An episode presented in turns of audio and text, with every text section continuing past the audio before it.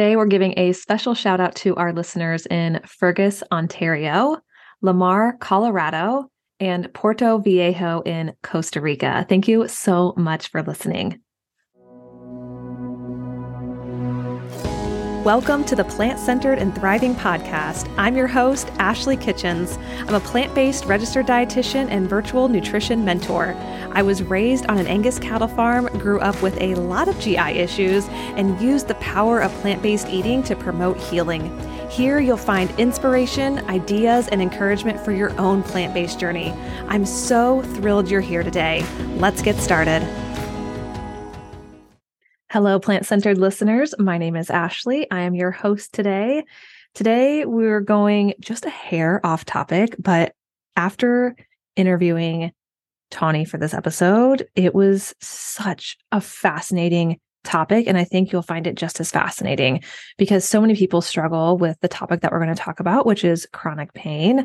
And Tawny really goes above and beyond to tell us all about chronic pain and how it's so much more than just the pain itself. I'll let her share all the details because she is way more educated and experienced when it comes to this. But there are also a lot of overlaps with intuitive eating. So we do tie it back to plant-based eating, intuitive eating. We use the term body listening or interoception, which I think is just really incredible. So to give you a little bit of background on Dr. Tawny Kross, she graduated with her doctorate in physical therapy from Duke University in 2013. Her journey as a chronic pain specialist and coach evolved from nearly a decade of practice at a veterans hospital. Because of the complex histories, physical and sexual traumas many veterans have, in order to better serve and help them heal from chronic pain, Dr. Kross grew her practice, knowledge, and breadth of expertise to include nutrition, hypnosis, guided imagery, mindfulness, pain neuroscience education, breath work, mind-body practices, and so much more. So you can tell she really, truly goes above and beyond to not only listen to her patients, to her clients, but also to get to the root cause of what is going on. More than anything, she likes her clients to be able to see their innate strengths and realize their inner healing abilities. I'll tell you what, she is an empowering coach. She truly believes, again, in these innate strengths in her own patients and clients, and it's incredibly obvious. When Tawny is not working on all things related to chronic pain, she enjoys attending church, going on hikes with her two kids and husband, exercising like weightlifting, tennis, and running. She likes to play board games, which I have played many with her, reading sci-fi fantasy books, and trying to come up with really bad or maybe really good mom jokes. Please join me in welcoming Dr. Tawny Kross to the show. What's up, Tawny? It's so good to have you here today. I'm so glad to be here. I'm excited too. So Tawny and I met, I was trying to figure out what year it was. I think it was 2014. So it's been a while now. Yeah. I'm going based off like my dog's age because I know that she was young when y'all came into our lives. So, or when we came into your lives. Yeah. So it's been like a nice ride, and it's been cool to watch you grow and expand when it comes to just your knowledge and expertise in physical therapy, chronic pain, dry needling, which I've been dry needled by Tawny many times. She is amazing at it. But I would love for you to give us just a background on who you are and what you do. Yeah. So I am a physical therapist by trade. I've been working since 2013 on the end of just outpatient physical therapy, but I work in the VA, and in the VA, you're seeing a lot of veterans that have very complex pain behavior. So it's interesting, Ashley, that she mentioned that like you're seeing my growth with it. A lot of it had to do with necessity, because I think I kind of came in like, okay, I know all the things about PT, and I can just cure musculoskeletal pain left and right. And it was very apparent to me that that was not going to be the case when I started working. And there was just people upon people that came in that just were going through the same cycle. They were struggling. They went through PT. Maybe made some short-term results, didn't get any better. And then the doctors didn't know what to do. And they would just keep on feeding them back into PT because they're like, well, it's conservative management. Let's keep on going that route. And it was kind of like I either kept with the same cycle or I had to figure out what's going on because we were missing something.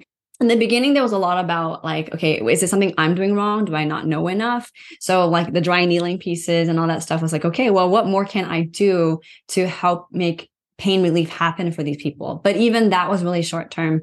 So what I ended up doing was very deep diving into all the other areas of how people see pain. As I've evolved, I've done a lot of things like mindfulness and hypnosis. I studied into somatic work. I look into more the mental health side of things, which is actually now within the scope of physical therapy practice anyway. I think looking at the different pieces from how everybody sees pain, marrying it together, and helping people even understand pain, that started to really shape shift my practice so that people could actually see changes and results.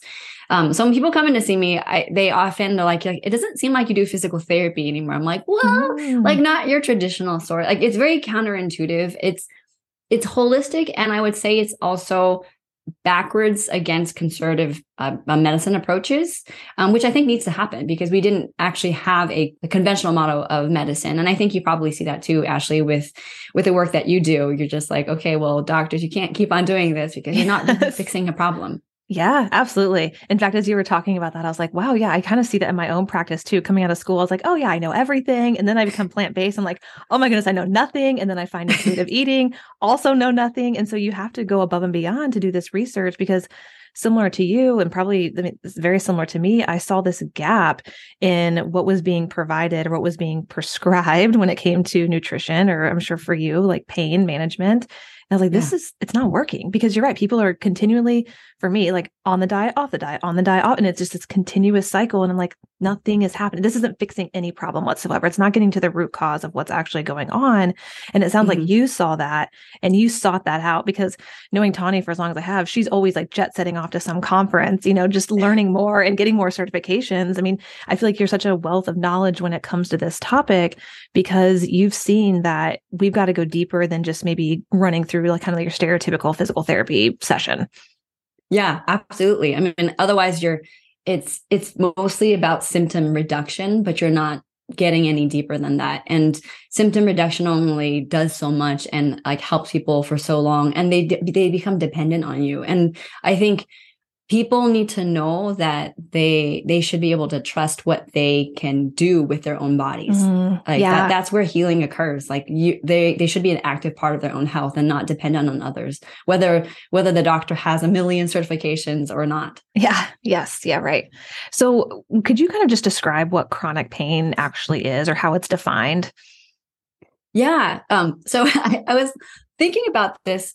Because when you look into the International Association for the Study of Pain, like chronic pain is not defined well, or it's a simple definition of, hey, it's just pain that persists and recurs for longer than 3 months, which is not really that helpful. Yeah. Right? You're like, okay, yeah, I've had this for a long time. But within the branch of chronic pain, there's actually a breakdown of different types.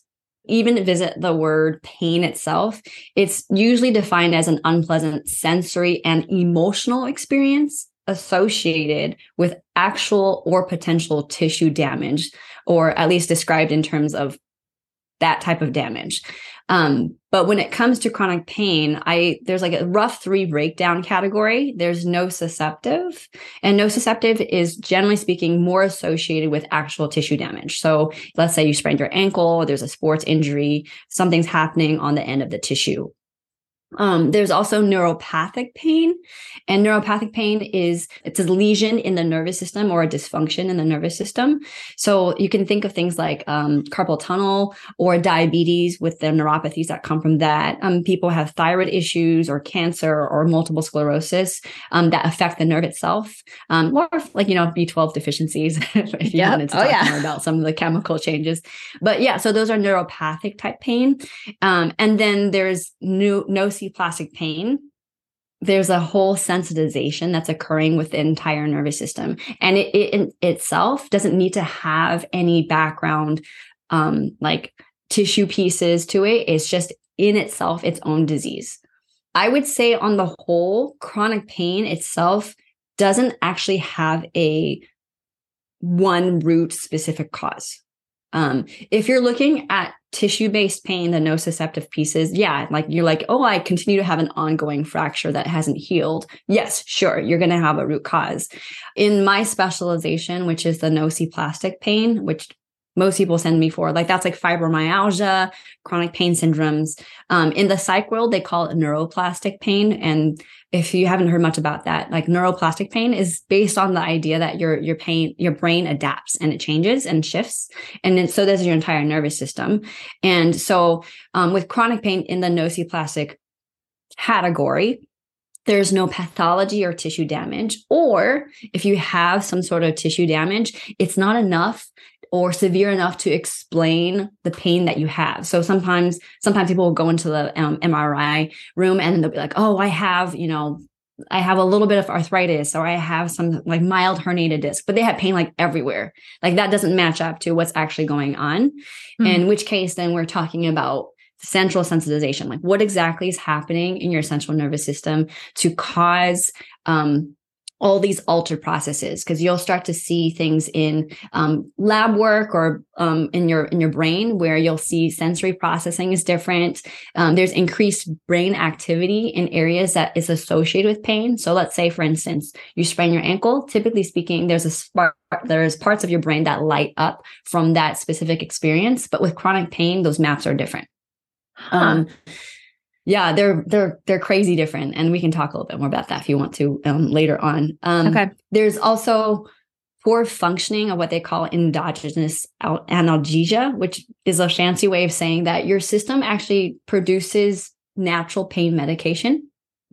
However, with chronic pain, it becomes dysregulated. Your brain no longer does that well. So the things that should naturally occur to help shut down painful experiences don't. And then you just have increased responses to input. So whether it's cold, you'll hear people say it all the time, when I'm cold, I feel more pain, or when I'm stressed, I feel more pain. Yeah. Light seems to bother me, food allergies, all these stuff, all these things start to occur. And it's because your entire nervous system is sensitizing towards those things. Wow, that's fascinating. I do hear that a lot. Oh, it's cold outside, or the weather's shifting, and so I'm I'm now having this pain that I didn't have as much before, and noticing it more. I never even thought about that. Yeah, it's crazy once you start to see how many areas of your life is just nervous system driven. Yeah. Well, I know this impacts a lot of people, and so that's why I'm kind of curious just to dive into it more. I mean, what exactly do you see as the problem when it comes to chronic pain? I know you mentioned it a little bit in the beginning, just maybe that gap in care, but what are some problems that you see specifically? I think if we started kind of on bouncing off of the central sensitization idea, you notice that literally every aspect of your nervous system becomes sensitive. And some groups will describe this as nervous system dysregulation. But what this means for me is that within every practice in medicine out there, any specialization you have, you'll find a chronic pain related issue that people are trying to target. Mm. So if you go into the pain clinic, what they're doing is let me just focus specifically on pain. You go into nutrition, okay, well, let's work on the anti-inflammatory diet. Or yep. And they're just saying, you need to do this, because they're kind of seeing subcategories of what's going on. So you'll have gut issues with IBS, food and environmental allergies. You'll have people with mood disorders. They'll go to see mental health because their pain is there. And sometimes people will be no, my pain started and then my depression came, but oftentimes you'll see it, but not quite sure, chicken or an egg effect. Mm-hmm. So what, for me, for your, I guess in your area of expertise, the literature will estimate that the average person should have around 10 servings of whole plant-based foods to help prevent chronic diseases and chronic pain. Mm-hmm. And that's per day. Per day. Yeah. Yep. Per day. Yes, absolutely per day. And then in the physical field, with profession like PT, the research continues to show how important beneficial movement is in chronic pain. And what I think you mentioned this earlier too, but we recommend so many different things. We're okay, eat whole plant-based foods, do movement. And people have a hard time choosing to do that. Yeah. That they, with chronic pain, although they know this, they move less and less. especially when you're telling people to eat more whole plant foods and move more, it's like, okay, well, where do I start? What do I do? And those are big hurdles, especially maybe if you're not used to moving, or if you are in a lot of pain, you're like, well, this doesn't make sense. Or you enjoy your standard American diet, well, or you maybe don't have access, easy access to some of those foods. It's like, well, what am I going to do? I'm just going to continue doing what I've always been doing. Yeah. Yeah. Change is so hard. And I think that you hit the nail on the head. Like the basic breakdown for me in the problem with chronic pain, at least through the lens of like central sensitization and just what everybody's recommending, is there's a gap between knowing what to do and struggling with doing it. Yeah, absolutely. Right. Like I could sit here and recommend someone to do exercises all day long, but they'll go home and not do it. Yeah. So I think that's the gap, and that's where we need to speak to. Yeah. Yeah, absolutely. Well, I know that you're really big into that body connection piece that I think you use the word interoception. What exactly is that link? If that kind of piggybacks off what you were just saying, what is that link between connecting with our body? And I mean, we talk about that a lot on the show, just with intuitive eating, how that plays a big role, but how does that maybe tie into chronic pain? Interoception is basically the ability to become aware and be really kind of attuned to your internal signals, like the hunger, the thirst, the breathing, the heart rate, temperature, even emotions. And what you'll notice with people with chronic diseases that you treat, as well as like chronic pain, is that people are out of touch with what their systems are saying. Yes. So to kind of reverse that thought idea is that when you have increased interoception, you generally speaking have less pain and less potential like symptoms with your disease. Huh. Okay. I'm trying to like think about how that ties back into intuitive eating. Like the more you listen, the more you're able to kind of respond to your body and what it's trying to tell you. Like when it comes to hunger, fullness, even just like the foods you're eating, how you feel afterwards. And so that sounds like it ties into even chronic pain itself. Absolutely. Absolutely. Like I think if I were to think about the areas that people need to work on in order to improve these things that they can't seem to do, body connection would be like the very first thing. In your practice, Tawny, what do you do with your clients or patients when it comes to just even getting them started to listening to their body? Maybe what are some things that you recommend? It starts even behind that, because most people come in not knowing what pain is. Ah, like they have. I mean, that's not anybody's fault. It's because of kind of the way that we're trained. Yep. Like we learn certain things about pain, and most people associate pain to be something harmful. So they think about it only in terms of the nociceptive pain that we talked about at the beginning. Some of it is driven by medical practices, like when X-rays and MRIs back in the day became more prevalent so that we can diagnose people. There was actually a huge spike in pain or persistent pain that started to occur. Huh. Wow. Which continues now and today, even in the hospital I work with, even when I've educated other doctors about that, they're still kind of like, let's do the X-ray MRI and let me explain this, like, just like this. And then the patients come in to see me and they're like, it's because I have an exploding disc or something. And I'm like, well, you have, toe pain. Like it doesn't, like some of the things that they're feeling don't match up. And sure. Having education behind what is actually going on is for me a very, very first step, because in the field of helping people learn more, you almost have to de-educate them first. Mm-hmm. Yeah. And that goes too with helping them understand why their behaviors are the way they are. And I think you'll see this too with you, like what you do, because people come in to see you and they're like, I want to change my diet. I want to eat like this. Just give me the right diet. And you're like, but it's not worked for you. Yeah. And they may not understand or really make the connections between that. They've learned to eat emotionally. They've learned to stress eat. They've learned to eat because they've been conditioned to eat in certain ways. And all those patterns are things that they've done for 10, 20, 30 years. And you don't just be like, okay, let me pick a new diet and undo that. Yep. And it's the same thing with pain. You don't just say, okay, let me give you this new exercise. Let me give you this new breathing technique to do. Like even on the things like hypnosis, it's stuff that I've learned. I don't just go, okay, Cookie, you do this and you'll magically have your pain change. People have these magic bullet ideas, not just being sold by other people, but sometimes unconsciously we think to ourselves, oh yeah, I just do this and it'll be totally fine. Yep. And we have to know that that's happening. We have to become aware of our conditioned behaviors before we can even get into how having the things that we do become more successful. Yeah, absolutely. You reminded me of something. I was talking to someone recently because I had asked you, you know, how do you get someone to start listening to their body? And you kind of, you back up even further than that. And I was talking with someone, we're recording this in January. They gave up dairy for January. And he's talking to me. He's like, you know what, Ashley? He's like, I think I'm lactose intolerant because I feel so much better. But that connection was never there as he was eating and kind of experiencing discomfort and bloating and kind of, you know, some weird GI issues. And it really wasn't until he kind of backed up. It wasn't just about listening to his body. It's like, okay, I'm going to try eliminating this. I feel so much better. Wow. Okay. Yeah, all that stuff. Anyway, it was just really fascinating. Yeah, no, that is actually like a really big thing to help people be able to see those gaps. This is maybe on an aside perhaps, but like one of the things that I would say this goes towards interoception to some extent, and also being able to understand like how your brain makes associations. In the past, I don't know, like a couple of months, I've had a bunch of people come to see me and they're like, I cannot drink water. And it's not like I don't like drinking water thing, although that's part of it. It's also like they feel nauseated when they drink water.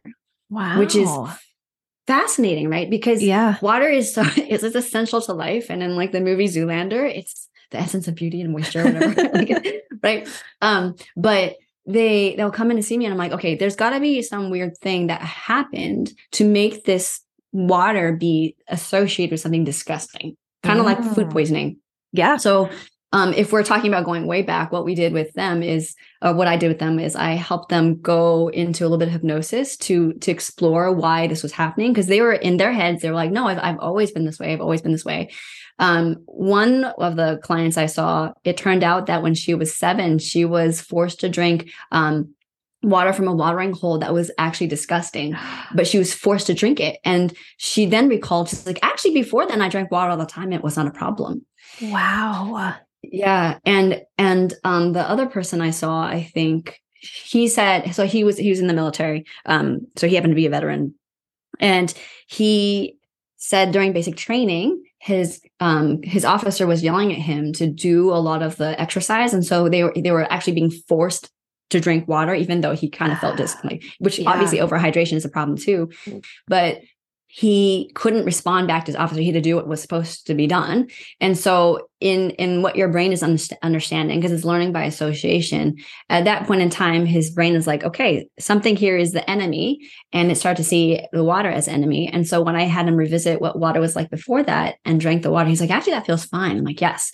So to some extent, like having, you know, like water itself, like consciously, you know, it's not a problem and you're trying to force yourself to drink it. But until your brain starts to be able to break down like what specific, I guess you could say trauma in this instance, was linking those things to occur.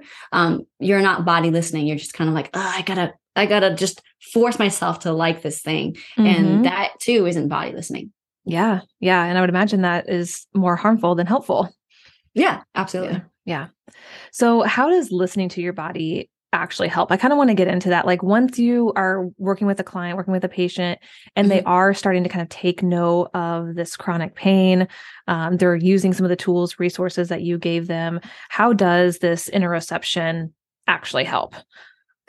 Yeah. So if we think about body connection as one of the things that is altered with pain. Mm-hmm. So remember how we talked about how the map shift? Yeah. One of the things that occurs is, so you have like a little mini, let's say mini Ashley in this case, a mini Ashley in your head, right? And so if you raise your right hand, little Miss Mini Ashley also raises her right hand.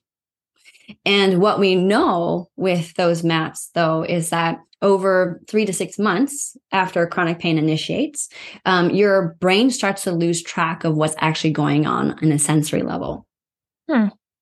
So for example, if I said, hey, I'm putting your fingers together, I'm tying them together for 15 to 30 minutes. After only 15 to 30 minutes, your brain starts to see instead of 5 fingers, it sees 4. Or let's say if you, I call this 2-point, or they call this 2-point discrimination. Let's say if I were to touch you, if my fingers are too close together, you're only going to feel 1 point.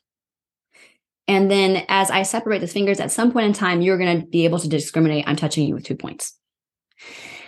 With two-point discrimination, though, if I touched you in a painful area, your brain will not pick that two-point separation up until, let's say, 3 to 6 inches compared to someone who has no pain, which might be only at 1 inch, depending on what body part I'm touching. Sure. Yeah. Yeah.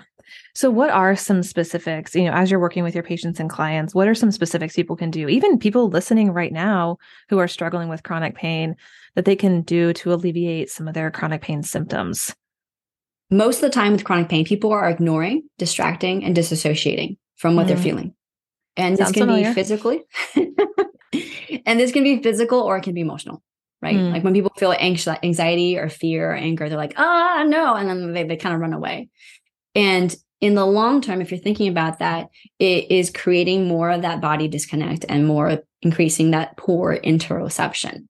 Yeah. So what you need to do, just on a general speak, is being able to spend time with your body and feel what it is you're feeling without feeling like this is the wrong thing or this is a bad thing and trying to run away. So I think if we're thinking about body listening, you're listening to what it's saying and being able to respond in a way that honors its needs versus reacting, which is what most people tend to do. And this would involve things like trying to train your heart rate variability, listening to the breath. So it's trying to get back into breathing exercises. Meditative exercises can be helpful too. Again, it's not a cure-all. It's not a magic bullet. I tend to think about more mindful meditative practices as growing a hazmat suit so that you can visit some of the deeper, darker things rather than like it being like, oh, I need to be able to relax, which is not entirely what I think it was designed for. But for some reason, that's a big misconception. Yeah. So simple practices really is on the end of like breath work, mindfulness, gentle movement. And for I guess on the end of food, mindful eating. Like mindful eating is a way to start to grow that body connection. Because you're sitting down and you're just like, okay, and I'm sure that the popular one you've seen is like a raisin. You're like, okay, what's the smell of this raisin? And you're going through, but that is you being intentionally mindful, not just with the food, but you're paying attention to those body cues. What exactly is it saying? You're listening to your hunger, those pieces. Yeah. That's one of the, I mean, there's many steps in intuitive eating, but that's one of the big pieces is actually taking the time to slow down and pay attention and take the time to even see what's on your plate, smell what's on your plate, you know, go through the process of tasting it, because so often, and I know you listening and I'm guilty of this too, we just kind of go through our day and eating is just one more thing we have to check off the list. And so we shove it into our mouths and go on to our next thing without giving it a second thought. And that sounds like the same thing that you're doing with chronic pain is how can we slow down and actually take the time to listen? Yeah. Yeah.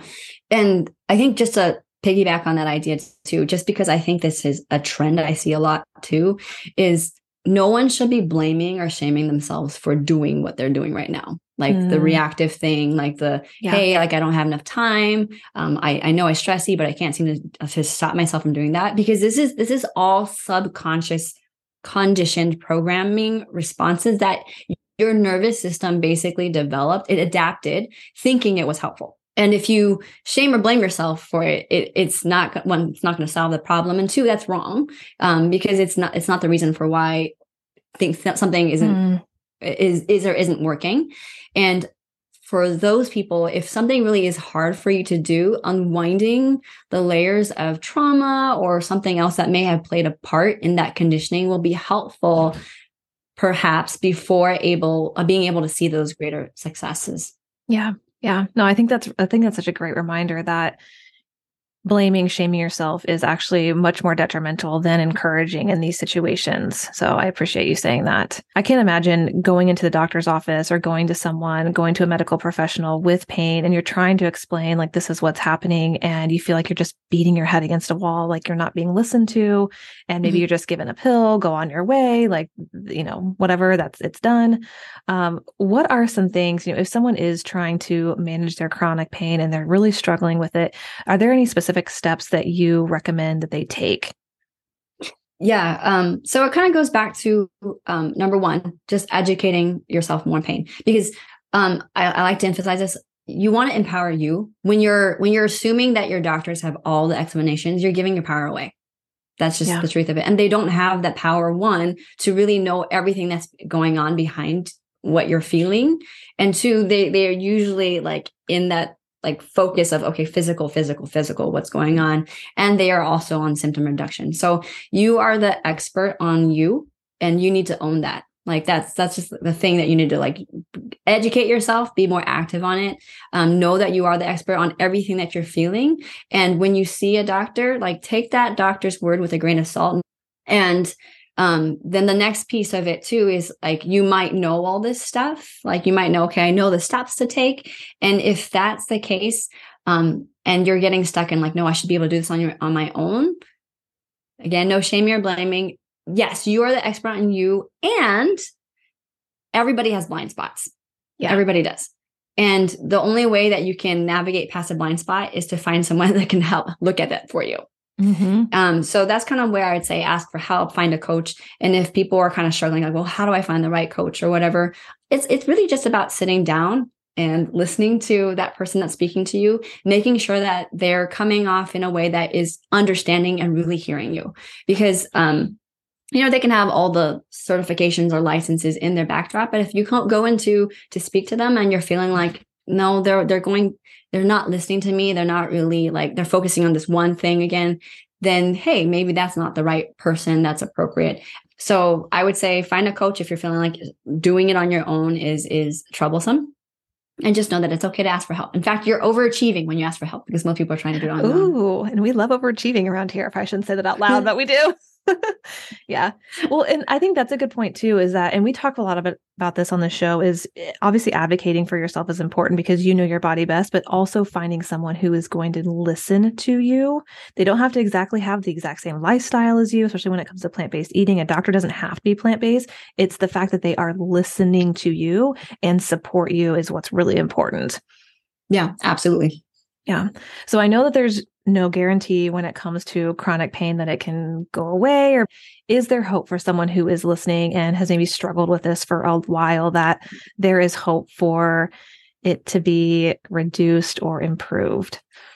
Yeah. And I would even lean on the word guarantee. And I say that because, yeah, with the research on what pain actually is compared to what it was before, more and more people are actually being able to see changes when they haven't seen them in 20, 30 years. Wow. And so if I leave a session, even if someone like isn't with me, like for long term, if I leave a session, giving them that hope, I feel absolutely secure and confident knowing that I've given them the right information because the hope is there. The truth is that you can heal. It does involve more active practices and rather than being dependent on things like pain medication. But I would say you can significantly reduce it for sure. And a lot of people have made the leap to have it completely go away. Wow.